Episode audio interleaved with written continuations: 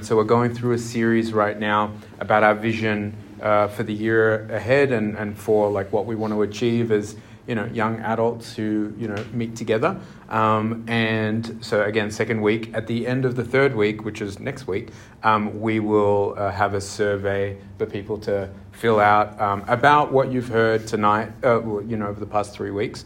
Um, and, and hopefully, you will catch up if if you are keen to continue in this place, um, but also about um, yeah the future and, and kind of where you guys are at as individuals as well as where you want to be at as a group as well. Uh, so, for those of you who were here last week, can someone give a recap of what we talked about? I can't. actually. If no one was listening, except for John. So we should defos connect and engage with God's word. I think that's a pretty Right. cool sermon title. Yes. Oh, wait, that was the sermon title. So- uh, give God space and time. Yeah. One point. Good. So yeah, what we what we're doing is connect and engage. The whole vision for uh, the year ahead is the tagline is connect and engage. Um, and three avenues that we want to connect and engage in. The first week was connect and engage with the Word of God. The second week, this week, is going to be about serving. Um, and then the third week is going to be about community. So uh, we ended last week with a challenge uh, about the Word of God, how to connect with the Word of God, how to engage with the Word of God. So um, and uh, yeah, grab one of those chairs. Yeah. And one of the uh, well, the challenge was to read the Bible every single day for an hour. To read the Bible every single day for an hour. Hands up if anyone did that. Attempted or? Yeah, attempted. Well, I'll go for attempted. Okay, cool. Did anything happen for those of you who attempted it? Any interesting things? No one got I got to read the Bible for an hour for one day. That's Then the good. second day it was a bit less than an hour, and the third day didn't happen. Okay. Well, thank you for your honesty. No good stories. All right. Well, that's disappointing. Keep keep doing it, um, and it will it will bring fruit. I promise you. And uh, I will keep asking until someone tells, says something. Um, okay. So we're going to talk about serving today. Um, before we do that, let's pray, and, and yeah, we'll see how we go. Dear Lord, we thank you for the um, time that we can spend together. We thank you for who you are. We thank you that you love us and that you want to speak to us. We are listening, so please talk to us and convict us. In Jesus' name we pray. Amen. Okay, so connect and engage. Um, I guess, you know, why did we choose the three things? Uh, the Word of God, because if you're not founded and based in the Word of God and what God says about Himself and who He reveals Himself to be, well, then you are living a lie, essentially. So uh, that's that. Service, uh, the reason why we're talking about that tonight is because if you are not outputting, if you are not doing something, if your faith is not resulting in action and activity, you are also dead. Uh, we are not um caterpillars in a cocoon, we are sharks swimming. You need to keep moving, you need to keep active. That's okay. Um, so, when it comes to serving, there's a lot of preconceived notions about serving. And, uh, you know, I guess what comes to mind when you hear the word serving, like as a Christian, what comes to mind?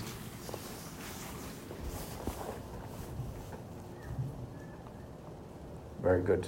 You're expecting me to talk. You are all keeping silent. Fantastic. So, one thing that could come to your mind, perhaps, I I can't read your mind, but if, if I'm correct, then yes, it was the Holy Spirit that told me this, is someone standing on top of a platform, giving a sermon, uh, speaking with fiery passion. Um, another thing that you might think of is you might think of going out to Africa and delivering aid to the local orphanage and being a wonderful missionary, and then, uh, you know, I don't know, uh, singing Christian songs with the children um, after you give them, you know, some medicine or something. Or another thing you might think of is you might think of uh, being in Sunday school and uh, teaching and, and loving the, the kids and, and being there to help them and serve them. And that's fantastic as well. And I'm speaking as if all of this stuff is bad. It's not, it's all great. um, But have you ever considered that uh, talking to a friend when they're down, that's serving God? Have you ever considered um, doing your absolute best in your studies and not, not being the class clown or not being a disruptive member and making the teacher's life hard um, and trying your best? That is serving God. That is portraying God well uh, in, your, in your environment. Have you ever considered that, um, uh, as, as Jesus puts it, visiting people in prison uh, is, is serving God and showing them some love and some care? Um, serving God is not, uh, yeah, it's not a prescriptive thing and it's not necessarily a church role. In fact, if that's your view of serving God, well, odds are most of us will never serve God, right? Most of us will never be a pulpit preacher or, you know, do Sunday school lifelong or whatever. Um, so, yeah, you, yeah. And let me ask you this as well who's called to serve? That's right. If you say you're a follower of Jesus, you are, you are called to serve. There is no exceptions. Um, and uh, the question is, why? Absolutely right. Let's have a look at our first uh, verse, and that is in John chapter 13. So, why do we serve? Well, because our master serves. So, uh, this was just before the Last Supper. We're going to read from verses 3 to 5, and then we're going to jump to 12 to 17, okay? So Jesus, knowing that the Father had given all things into his hands, and that he had come from God and was going back to God, rose from supper.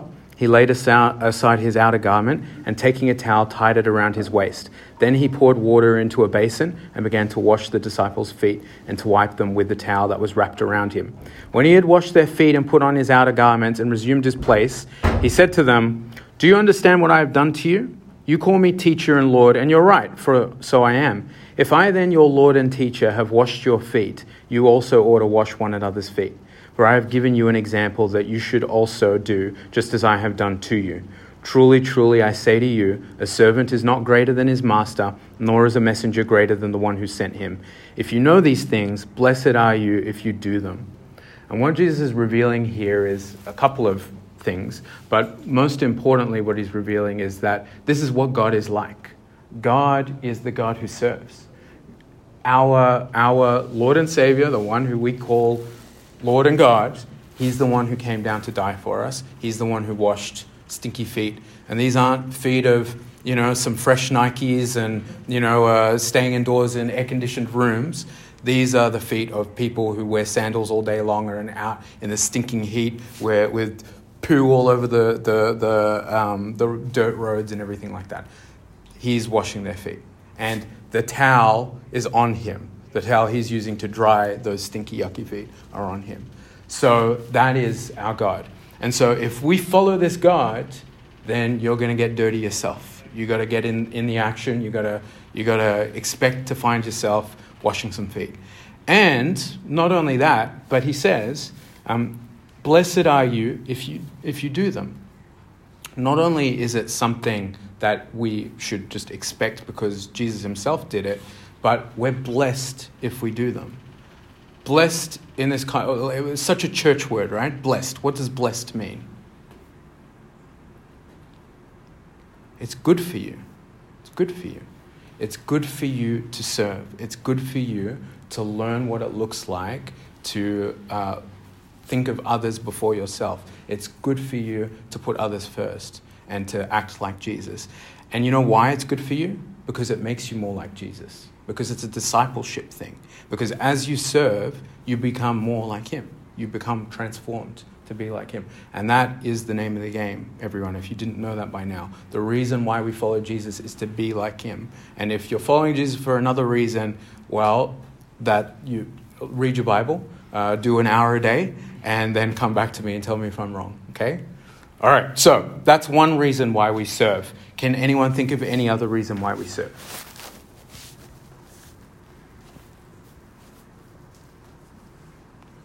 Well, because we're told to. Um, so, not just here, but uh, have, hands up if you've ever heard of something called the Great Commission. Great. Matthew chapter uh, 28. Let's have a look at it, verses 19 and 20. So this is just after Jesus is resurrected and he's about to go uh, to heaven. Okay? And this is what he says to his disciples. The very last thing he says to them while he's on earth. So, you know, when you're reading a story, if you've studied English or literature, when you're reading a story, a character's last words and a character's first words are pretty significant, pretty important. There's a reason why this is the last thing that Matthew documents Jesus is saying. And this is what he says Go, therefore, and make disciples of all nations, baptizing them in the name of the Father, of the Son, and of the Holy Spirit, teaching them to observe all that I have commanded you. And behold, I am with you always to the end of the age. His very last thing that he says to his disciples, and recorded for all his other disciples throughout the, the thousands of years later for us to read, is go and make disciples. Command. It's not, you know, if it's not too much trouble, uh, you know, it might be a good idea for you to kind of like tell people about what happened with me and all that kind of stuff. No, it's go and make disciples. Yeah? And again, serving, you know, some of us might think, well, what's the point of serving, right? Like, why do I serve? Other than, other than the reasons that we should serve, like, what are we trying to achieve when we serve? Well, really, it boils down to one thing, and that's to make disciples. And I know that for some of us in this room, especially if you've had bad experience with church, um, that can sound a bit like militaristic and weird. Um, and I don't want you to feel that way. But here's the deal we have an antidote for people, in, and that antidote, his name is Jesus. And uh, the idea is that we need, God calls us to save people. God calls us to share that antidote with as many people as possible. And so everything we do to serve is to point to the one who is the ultimate one who can save, right? So when you wash the feet, when you go visit someone in prison, when you go serve the Sunday school kids, when you uh, talk to a friend that's s- struggling and in need, when you do really, really good at, you know, in your studies or, or, you know, whatever, you are trying to reflect and display the antidote. You're trying to reflect the fact that you've got a cure and people should be wanting what you have kind of thing yeah? And ultimately ideally you can actually explicitly tell people about it yeah? So uh, obedience. We should just do it out of obedience. The last point i have as to why we actually go uh, serve is because it's out of love. Again you've got an antidote yeah? Imagine if uh, you know um, imagine a snake came right into the middle of this room went straight for mitch bit his ankle. And I, being a snake expert, realized it's a brown snake, one of the most deadly snakes in all. And I, you know what? In my car, I've got the antidote kit. But I just sit there watching Mitchell. I'm like, oh, geez, that sucks. Um, someone call the ambulance. Uh, this is horrible, you know? That would be extremely unloving, right? Extremely unloving. Even if Mitch didn't know that I had the antidote in my car, that's extremely unloving. So, why do we, why do, we do this? Because it's out of love. So, in Romans chapter 10, uh, Paul writes this in verse 14 to 15. How then will they call on him in whom they have not believed? And how are they to believe in him of whom they have never heard? And how are they to hear without someone preaching? And how are they to preach unless they are sent? As it's written, how beautiful are the feet of those who preach the good news. In other words, when people see you uh, walking down the street or walking into the Sunday school classroom or calling them up, they see your caller ID on their phone, they're supposed to, they're supposed to be happy. They're supposed to be anticipating something good and anticipating that you would give them life, whatever that may be, and little glimpses of Jesus at a time until hopefully finally God opens a door for you to, to, to, to share something with them. Yeah? So, yeah, so look, why do we serve? Because we follow someone uh, who, who serves, we follow a God who, who serves, and it's, it's a discipleship thing. It blesses us, it's good for us, and it transforms us to be more like Him because we love people, and so we should serve because we love them, and because um, uh, of the fact that uh, we, we just told to. It's an obedience thing. Okay, Believe it or not, that's a preamble. I am sorry. How are you going? You okay? All right. Okay. Apologies. Um, those of you who have never heard me talk before, you, I, I go on for a while. So, um, let's talk about so connect and engage, right? So let's be practical. How do we actually connect with service, right? So lots of us in this room, uh, hands up if you've ever had a, like a service role. Let's talk about a formal service role first. So, like for example, uh, you've led in Sunday school, you've done something for worship, you've uh, gave a message or, or something along those lines. Hands up if you've ever experienced something like that. Okay, cool. Now, hands up if you've done something that you have considered service before God. In other words, you've looked after a friend um, that you know God has put in your path. You have uh, been intentional to, like, say, hey, let's read the Bible together. Or, you know, look after someone in some capacity that you knew God was kind of calling you to. Hands up if you've ever been in that position. Beautiful. Great. Awesome. Okay, now, question becomes, and for many of us, the question becomes okay, I, I, I, believe that I should serve, but I don't know if I can, I don't know if I have capacity, I don't know if this or that, and how do I get my foot in the door or whatever.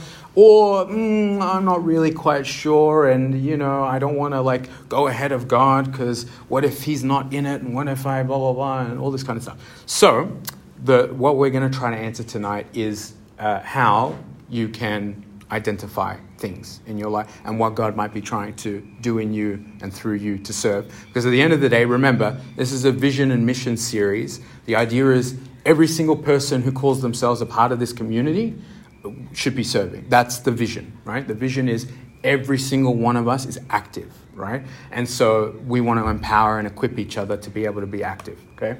I don't know what that alarm is. Hopefully, we will not die, um, and this will not be the last thing you hear in your Child life. Child escapee from Sunday school. Sounds good. Okay, so um, any ideas how or, or uh, tips from your own life? How have you felt uh, the call of God for you to serve?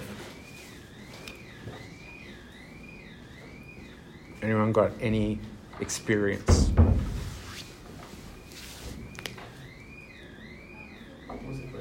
How do, how do you go about, uh, like in your own experience, how have you gone about um, serving God or, or like finding out what God might want you to do to serve Him? Or, if you will, connect with what God might want to kind of call you to do? Easiest one is finding gifting and then serving that way. Danny boy, that is my first point. Thank you very much. So, yes, gifts. All right, now Hands up if you've heard of the gifts of the Holy Spirit. Now, this is a can of worms, okay? Depending on the church of origin that you go to and all this kind of stuff, you will uh, hear a whole bunch of different things. I'm not going to be controversial tonight, okay? So I'm sorry if you're hoping for controversy. But, um, but we're just going to we're gonna read uh, a couple of really famous passages and um, uh, tell me what you think, okay? So the first passage we're going to have a look at is uh, Romans chapter 12, and we're going to go from verse 3 to 8. For by the grace given to me, I say to everyone among you not to think of himself more highly than he ought to think, but to think with sober judgment, each according to the measure of faith that God has assigned. For as in one body we have many members, and the members do not all have the same function, so we, though many, are one body in Christ, and individually members of one, of one another having gifts that differ according to the grace given to us. Let us use them. If prophecy, in proportion to our faith. If service, in our serving. Now, service here is literally the word for like waiting on a table. So, like, you know, like caring for people and things like that. Um, uh, the one who teaches in his teaching, the one who exhorts in his exhortation, the one who contributes in generosity, the one who leads with zeal, the one who does uh, acts of mercy with cheerfulness. Okay, so Paul lists a few of the certain gifts of the Spirit uh, near the end, and you'll see that they're all quite practical by and large. Um, uh, and uh, so he says, Hey, everyone, uh, remember, you are a church body. You are supposed to be one. Yeah? And out of that one, you're all individuals, right? Uh, me and my brother, even, even though we're brothers, we are not the same person. Those of you who know us know that we are very different. And so, therefore, there are different gifts, right? There are different inherent abilities in uh, people. Now, the, when a lot of the time when we think about spiritual gifts, we tend to think about uh, preaching and speaking in tongues and prophesying and all these kinds of things. And these are spiritual gifts. Um, but, la- ladies and gentlemen, it does not have to be something wild like that. And if it is something wild like that, good for you, like fantastic, that's awesome. Um, but honestly, uh, literally, the question you should ask yourself when it comes to gifts is what has God created me for? What am I unique in? What is the spark that He gave me? He knows you by name. He knit you uh, together in your mother's womb. He loves you intimately. He has a purpose and a plan for you. What is it? What is it that He's given you that uh, you can't really see in anyone else? And again, as Paul puts it here, it's not to, uh, to be arrogant, but with sober judgment, each according to your measure. And in Corinthians, uh, 1 Corinthians chapter 12, um, uh, verses 4 to 7, Paul says this Now there are varieties of gifts, but the same Spirit. There are varieties of service, but the same Lord. There are varieties of activities, but it's the same God who empowers them all and everyone. To each is given the manifestation of the Spirit for the common good. In other words, ladies and gentlemen, it's it doesn't matter what your gift is either. Like, don't get a big head. Uh, it's the same God, and you're, do, you're doing the same thing. You're serving the same person, uh, our God, and you're doing it for the same end, which is the glory and the good of God, and to usher his, his kingdom here on earth as it is in heaven, right? So, the question that we ask ourselves, the first question we should ask ourselves when we ask God, like, what do you want me to do to serve you, is, well, what, what has He given me? What capacities and gifts has He already instilled in my life? And uh, that might be something you want to write down to reflect on later, like, you know, in your quiet time. God, what have you given me? What, uh, what do you want to use in my life? Okay, so that's one, one thing that can help us connect with what God might want, be wanting us to serve. What else? Any other things that come to mind?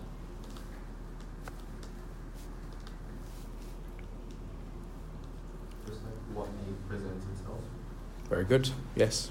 So uh, I have subheadinged that as um, life.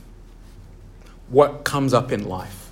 Um, uh, so um, when you are, you know, um, when you have a friend that is, let's say, depressed or anxious, okay? Your friend is depressed or anxious, and that friend is you like you can tell and they're disconnecting, and your other friendship group they're noticing as well, and um, you have the Spirit of God in you. You are someone who is supposed to be ready at the split second to wash anyone's feet, no matter how messy or hard it will be for you. Um, and so you know that, you see that in this person, you see that there, there's a need there, and you see that God's stirring something in you. Um, and so you call that person up, or you go visit them, or you say, "Hey, let's hang out." Um, that that's doing life. That's that's doing life, serving in life. Yeah. Um, let's have a look at Romans chapter twelve, verse one. I appeal to you, therefore, brothers, by the mercy of God, to present your bodies as a living sacrifice, holy and acceptable to God, which is a spiritual worship. In other words, when you are living your life, you're supposed to be looking at your life not as your own. You're supposed to be looking at your life and saying, hey, I'm on the altar for God, and um, whatever He wants me to do, however He wants me to do it, um, and, and being sensitive to what He might have to say. And Paul goes on to later say in, in chapter 12, um, and, and as you do this, then you will be able to identify the good, pleasing, perfect will of God. So it's as you engage with that service and as you engage and, and say to God, My life is yours, that's when He starts to reveal to you where you can be used, where he, he needs you to, to, to step in. Um, uh, Sarah has a great story um, of when, she, before we were dating and married, um, she uh, was sitting down at a, at a cafe and um, she felt like the, she saw a woman in a wheelchair and uh, she was like, oh, she just felt like in her head, in her heart, uh, God like said, her, go pray for this woman. And I was like, what the heck are you talking about? I don't know this woman. Oh, I'm going to pray for her to jump out of the wheelchair. Like, what are you talking about? Like, what am I going to pray for? And so she's sitting there wrestling and like feeling stressed out. Like, should I? Shouldn't I? Is it weird? What's going to happen? And then two random dudes came up to this, like, you know, out of nowhere, came up to this woman and they knelt down by this woman and they clearly started praying. She could see from where she was sitting. They were, they were, they, like, she nodded and they started to pray together. And it's a moment to say that when God convicts you to do something for Him, say yes. You are, you are, you are on the altar. You're on the altar. Your body, your heart, your mind, it's surrendered to God. So whenever He says, do something, do it. What's the worst that can happen? Nothing. So do it. Um, we, we live in Australia, thank God. Other places you could die, but not in Australia. So do it, you know. Um, another passage, so again, the Great Commission, uh, go therefore make disciples. The word go uh, is literally the word for as you're traveling. So Jesus is not saying, okay, guys, stop everything you're doing, uh, drop out of uni, um, stop, uh, you know, stop, I don't know, stop your, your meal right now, uh, give away all your possessions, and go to and, and, and make disciples. No, he's saying, as you do life, serve. As you do life, serve. So, as you are going, you are constantly, your body is on the altar, your mind, your heart is on the altar, and you're asking God, What do you want from me? How can I serve you? How can I um, do what will glorify you? Okay, last thing I've got is uh, calling. This is a tricky one because lots of us in this room, hands up if you feel a sense of destiny over your life. Okay, great. Like, good. You should. Um, you were created by the living God who loves you and knows you by name and who has a will for your life. So you should feel a, a, a calling and a destiny over your life. Um, and again, that's a can of worms um, that we're not going to get into tonight. Uh, but uh, what I do want to point out is uh, that this is a biblical thing. Um, and particularly when it comes to serving God, this is a biblical thing. Um, so let's have a look at Acts chapter 9. So, have you ever heard of this guy called Saul of Tarshish? Yeah. AKA Paul. Yeah. So he's, he's killing Christians uh, just after Jesus has been resurrected and as Christianity is starting to kick off. Um, and he's a very devout Jewish man. Um, and uh, so, yeah, he's killing Christians because he's, he's saying, bro, these guys are heretics and, and they're uh, messing with, with, with the word of God. So he's killing people. And then all of a sudden he gets struck by a blinding light as he's on the way to a place to kill more Christians and uh, he's struck blind and he hears a voice, God's voice, and God says to him, Hey, Saul, why are you, why, kill, why, why are you persecuting me? What's going on here? And he's like, What are you talking about, Lord? And then he says, Hey, I'm Jesus, the one that you're persecuting. You're going around killing my, my people. This is not on. This is not right. And anyway, so this happens. Paul uh, Saul um, is uh, like you know dazed and confused, and then we enter uh, this guy called Ananias, and Ananias he's a he's a he's a Christian man, he's a godly man, and God appears to him, and he says to him, "Hey Ananias, I want you to go hang out with this guy called Saul and pray for him, because uh, I struck him blind. So pray for him, and you're going to restore his sight." And Ananias is like, "Wait, wait, wait." Saul, that guy who's coming here to kill us and round it, God, don't you know that he's killing us and he's rounding us up? He hates us. And God says this in verse 15 The Lord said to him, Go, for he is a chosen instrument of mine to carry my name before the Gentiles and kings and the children of Israel. God had a calling over Saul's life. Even while Saul was killing uh, those who loved God, God had a calling for him. And probably precisely because he was doing that, God had this calling for him to make him a testimony and a witness um, of his, his power, of God's power and his extreme grace. So uh, Ananias obeys and he goes to, to Saul and he prays for him. And uh, he has this radical conversion and he believes in Jesus. And it's great, fantastic, right? But before we read any of the amazing things that Saul uh, uh, then becomes Paul, or he was always Paul, anyway, Saul Paul did, um, before we read any of that stuff, uh, this happens in Acts chapter 13, verses 2 to 3 he's sitting down with a bunch of other Christian people and they're having a nice prayer meeting and they're, they're fasting and everything. And this is what happens. While they were worshiping the Lord and fasting, the Holy Spirit said, Set apart for me Barnabas and Saul for the work to which I have called them. Then, after fasting and, pr- and praying, they laid their hands on them and sent them off. So the call was on Saul's Paul's life. Then they were commissioned. The call was declared, um, and then they were commissioned. And the idea here is that, uh, believe it or not, you, even though we are not Sauls and Pauls, and our words will not, probably, hopefully, but probably not, uh, will hopefully, uh, will, will not live on 2,000 years after we die. But we're not Sauls and Pauls, but still, that same God who chose Saul and, and, and had a plan for him has a calling and a plan for you. And uh, you should be seeking it out. You should be actively desiring it. You should be actively uh, digging in and leaning into God to uh, allow Him to reveal it in your life. Because if you live a life that thinks, all I'm going to do is I'm going to work a nine to five, raise a family, uh, make some money, go on a few holidays, and then peace out, uh, you have you have significantly undervalued the God who created you and is calling you to something that would change, if not the world, which, by the way, with 12 people, God changed the world. Um, if not the world, then at the very least, a bunch of lives of those who He wants to bring around you. And the value of a life what is the value of a life? To God, it is His very life. That's the value of a life to God. So, will you look at your life with that same intentional uh, ideal of there is purpose, there is calling, there is a commission over my life.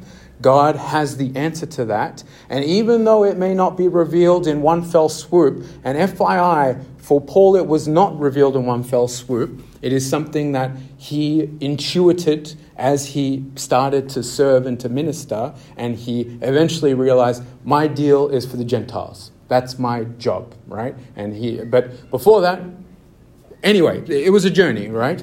So it's not something that necessarily will just drop from heaven into your lap. But what it is, is it exists. It exists. And our job as, as people who follow Jesus is to not uh, assume it doesn't exist and not to disregard it and ignore it, but rather be intentional about how we live our lives to discover it. Yeah? Okay? And it's not for your glory. It's not for your glory. If you are looking uh, for the next big, you know, you want to be the next big uh, sensation to hit the whatever the podcast waves like sometimes I fantasize about, or if you want to uh, be the, you know, the greatest. Uh, I don't know, um, you know, dentist in the world. That uh, if if that's what you sorry, Freddie, but if that's if that's what you are, um, if that's the idea in your head, again, that's not from God. You need to be in a place of humility. You need to ask uh, of God, what is it that you want? And, and his answer, his answer will probably uh, not be um, uh, easy or comfortable, but his answer will be worthwhile and will give you all. He came to give us life to the full, and it will give you life to the full if you live it and also it will bring, bring more than uh, bring more benefit than just per, your own personal joy and glory. It will bring something way better, which is His joy and glory, um, and that is far more. Uh, yeah, our joy and glory. If you've lived enough life on this earth, and all of us, I think, have our joy and glory is very fleeting and very temporary. So if you're living for your own joy and glory, uh, you are going to be very disappointed in life at some point or another if you haven't been already. But when you live for God's joy and glory, there is no disappointment. You live in a continual sense of purpose and peace and joy um, because of what He provides for you. And if you don't believe me, try it out. Honestly, try it out and see because. Uh, the proof is in the pudding. Okay? All right. So there's a calling and commission. And Paul, uh, later on, reflecting on his life, writes a letter to the church in Ephesus in the book of Ephesians, chapter 2. He says this about his, uh, what he thinks about calling and commission. He says, We are God's workmanship, created in Christ Jesus for good works, which God prepared beforehand that we should walk in them. So when he, when he reflects on his life, he can honestly say, I am God's handiwork. I am crafted by the Creator through Christ Jesus and what he did on the cross for me, and through striking me blind and waking me up, um, through all of this, I have become the, the, the vessel that I need to be to fulfill the good works that he planned for me ahead of time. And I'm walking in that plan and purpose. And that's what we are supposed to do. Okay? All right.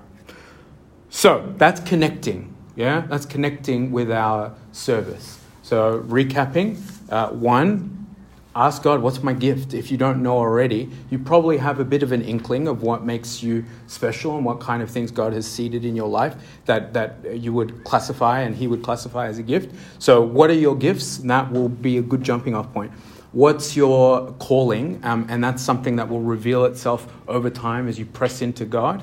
And then uh, just day to day life. As things come up, as God prompts you, as He nudges you, remember you are a, an offering on the altar. Your life does not belong to you. Your heart is, is His. And so you say yes to Him whenever He challenges you to serve Him. Yeah? So that's connecting with service. How are you going?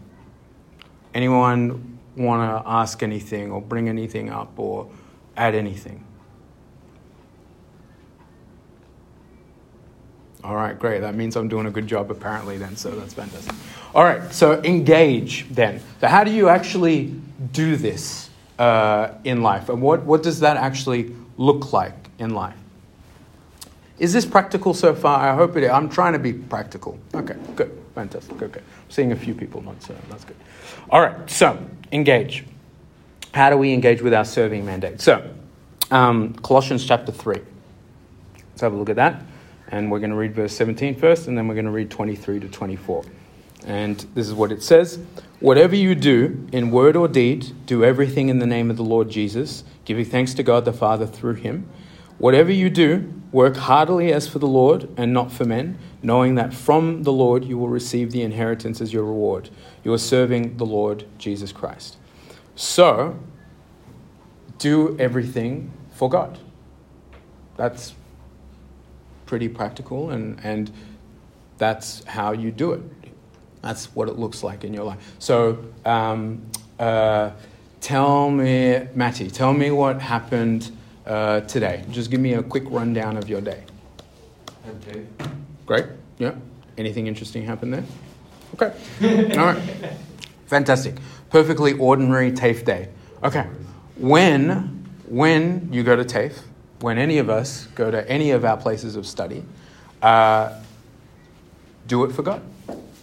When you're sitting there listening to a lecture or in a tute, um, when your friend says, "Hey, can you help me with this uh, study thing or whatever?" or when you know someone else says, you know, tries to whatever, whatever, do it for God. That's that's how you flex the muscles of what it looks like to serve God. Um, okay, so, yeah, let's move on. Okay, um, okay. The next point is be faithful in the little. So, I want I, I want to, but I won't read the parable of the talents. Uh, I'll recap it. It probably will be quicker if we read it, but I'll recap it. um, so, the parable of the talents is where Jesus talks about uh, these three guys and he gives them uh, talents, which not talents as in your gifts, uh, talents as in money um, and quantities of money. So, one of them he gives them a lot, another one he gives them a medium amount, another one he gives them a small amount, okay? And then uh, the king who, who allocates these talents to these servants, he, he goes away. He's like, I'll, I'll see you guys later. I'm looking forward to see what you, what you do with this stuff. And um, then he comes back after a long time. And when he comes back, the guy who had a lot doubled his, his uh, money. The guy who had a medium doubled his money.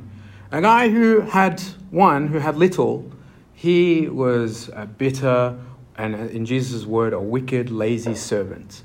And what he did was he just buried it in the ground, and he was like, when the guy comes back, I'll just give him what he gave me, and like, screw it. Like, I don't want to, like, too much hassle, too much bother. And his, um, his justification to the king when he comes back is he says, "You sow where you do not reap, and you you you know you get all this stuff, and you know why should I? Why should you're a hard man, and why should I benefit you anymore? So here you go. Here's your here's your one talent, and peace." And the the king, the master, says to him, "You're wicked. You're lazy," and he says. If that was true, even if that was true, and by the way, it is not true because this is a very good king. This is a guy who's giving a lot of money to these servants and like and not only does he give them money but when he when they double their money he actually says off you go you keep it and uh, here's more bigger and more amazing things for you to, to be in charge of. So he said even if that was true about me um, uh, then why didn't you just put it in a bank or something and give me some like interest from the bank? Like if you really think i'm harsh and i'm you know this kind of guy why why wouldn't you do that at the very least um, but no, you're wicked, you're lazy. Get out of here. You're not going to enjoy anything of mine. Go. And uh, what are you doing with your life? What are you doing with your resources, with your literal talents, with your um, time, with your energy? What are you doing? Uh, do you see it as belonging to you? Or do you see it as God's? And uh, you're a steward, you're a ta- caretaker of what God has given you. And if you view yourself as a steward and a caretaker, how much effort are you putting in maximizing the returns, right? And again, it's not for you, it's not returns for you, it's returns for Him. Um, and if you're not, what's the motive behind it? Do, how do you view God? Because it must be a, a distortion in the way you view God or you're just lazy, like this servant was. Um, but the point is not to bring you down, the point is also that when you are faithful with a little, when you are faithful to, with a little, and the amount of money that the king entrusted to the servants was not little. Like uh, the estimated that the guy who got the most had about a hundred thousand, uh, like uh, denarii or whatever. Like it's a lot. Um, but to God, it's a little. God is the God of the infinite. So, anyway, point is, um, when you are faithful with, whatever God gives you, do you know that you will be entrusted with more? Do you want to be entrusted with more? But if you're not faithful, well, even the things that you think you have, that you think belong to you, use it or lose it kind of thing. It goes. God's not going to continue to dole out resource uh, to people who will not maximize that resource. Um, that's a difficult thing to hear. Um, and not only is it a difficult thing to hear, I know because personal experience, we don't view life that way.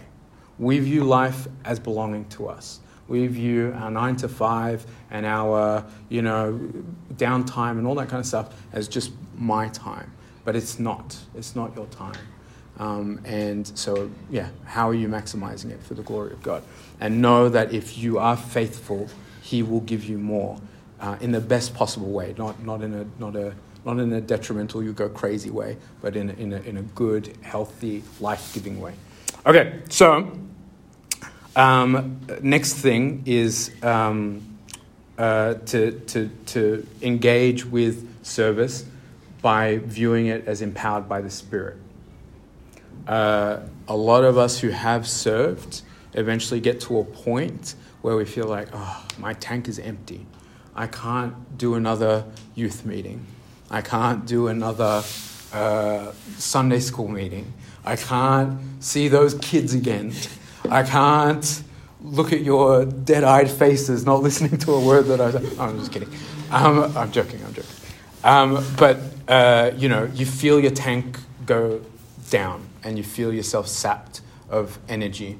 And the way that we need to engage with serving God is to realize that it's not on you. It's never on you. It's never dependent on you and your energy. It's always dependent on God and His uh, Spirit. Um, let's have a look. I will prove it to you. First Peter chapter 4, verses 10 to 11. Um, as each has received a gift, use it to serve one another as good stewards of God's varied grace. Whoever speaks is one who speaks oracles of God. Whoever serves is one who serves by the strength that God supplies, in order that in everything may be glorified through Jesus Christ. To him belong glory and dominion forever and ever. So, just like the outcome of the ministry and the service does not benefit you, it benefits and glorifies God, so too is the effort behind it. It is not your effort, it is God's uh, effort and strength that motivates it. And last but not least, um, how do we engage with service uh, with humility and with love? Um, and if you are going to do anything for God and it is going to be out of a sense of arrogance or pride because I can do this better than anyone, or you're going to do it because, you know what, I need to teach these people a lesson or whatever, then you are already failing. You're already not doing God's will. It has to be out of humility and love. And um, a couple of verses for you. 1 Corinthians chapter 1, verse 27 to 29. God chose what is foolish in the world to shame the wise. He chose what's weak in the world to shame the strong. He chose what's low and despised in the world, even things that are not, to bring to nothing things that are, so that no human being might boast in the presence of God. In other words, mate, you are just another tool in the toolbox. It's a tool that God loves and died for and would do anything to see the benefit of, but you're a tool in the toolbox. Remember that. And in fact, the duller the tool you are, the more God takes pleasure in using you because it means that He gets to show off more of His ability and His strength and more of what His capacity can give in people's lives. So, the more you think of yourself as the sharpest tool in the shed, the more that you will just not be used because God's not interested in using the best. He loves using the weakest and the least. And that is a pattern that you can read from Genesis all the way to the end.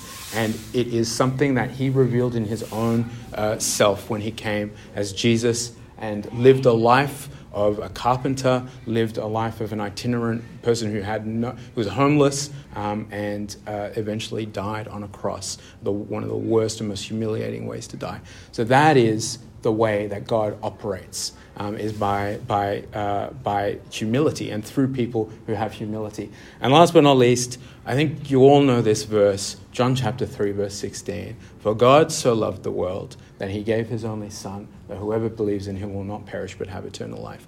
God's way that he served us, the way he served us, was through love, and he gave himself to us.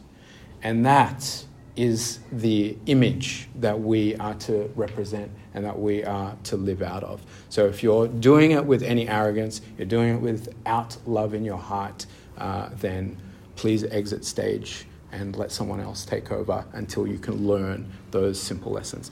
So, challenge. Every week there's going to be a challenge, and at the end of this series, uh, again, like we expect, again, this is not pretty words this is the vision for who we want to be um, as a community as well as individuals.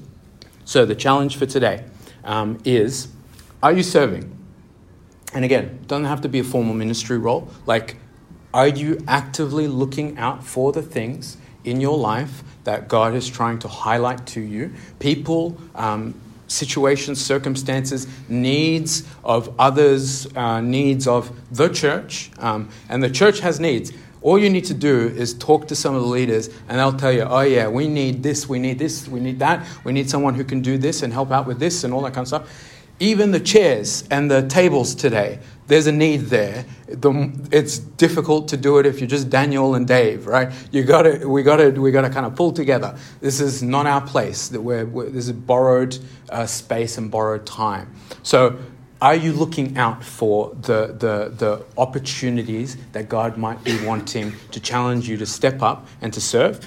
And um, if you're not, why? If you are, uh, like, what's the, how are you viewing God? Is it a, is it a, is it a problem in the relationship, or is it uh, just that you don't know God and that you need to know Him? Like, what's, what's behind that? But also, if you are actively looking, well, okay, how are you going to engage? What are your gifts? Ask God. What are, what are, what are the, um, what, who are the people around you? What are the life uh, situations that are going on right now um, that uh, God might be highlighting and say, yeah, your friend, this person, they need you. The, uh, this situation, your uni work, da da da. Like, what is it that He's trying to highlight to you? And um, if you are serving, are you doing it with humility? Are you doing it with love? Are you doing it uh, recognizing that you're not the you're not the sharpest tool in the shed? And are you doing it um, uh, depending on God's uh, power to empower you, or are you trying to do it all by yourself because you're ace and, and you're the only one who can do it? So that's all I had to share with you guys. Um, with that challenge, again, to land it and to make it real and to try to make it concrete, uh, pick one or two people that you trust, that you could talk to, and decide together today, before you leave, decide that you will uh, touch base. And by the end of this coming week, uh, you'll touch base about how you've been and what God might have been revealing. And try to read your Bible an hour each day. It doesn't have to be a, an hour, although an hour is you know, you'll probably get more out of an hour than like 10 minutes crammed in at the end of the day. So, yeah, try, try to do it um, with, with time and, and with energy on your side. Um, but yeah, so that's the challenge. Okay, let's pray.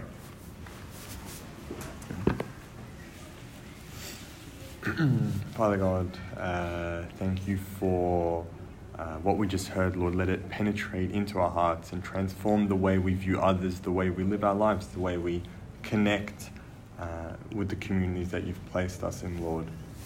Let uh, acts of service flow in our hearts and in our minds, Lord, that we're seeking uh, opportunities to serve you, Lord, to serve others, and by serving others, Lord, we, save, we serve you, uh, Lord, to genuinely transform our hearts. Let us have your mindset that we see others uh, and we extend the love that you gave to us to those who are around us. Uh, thank you, Lord. In your name. Amen.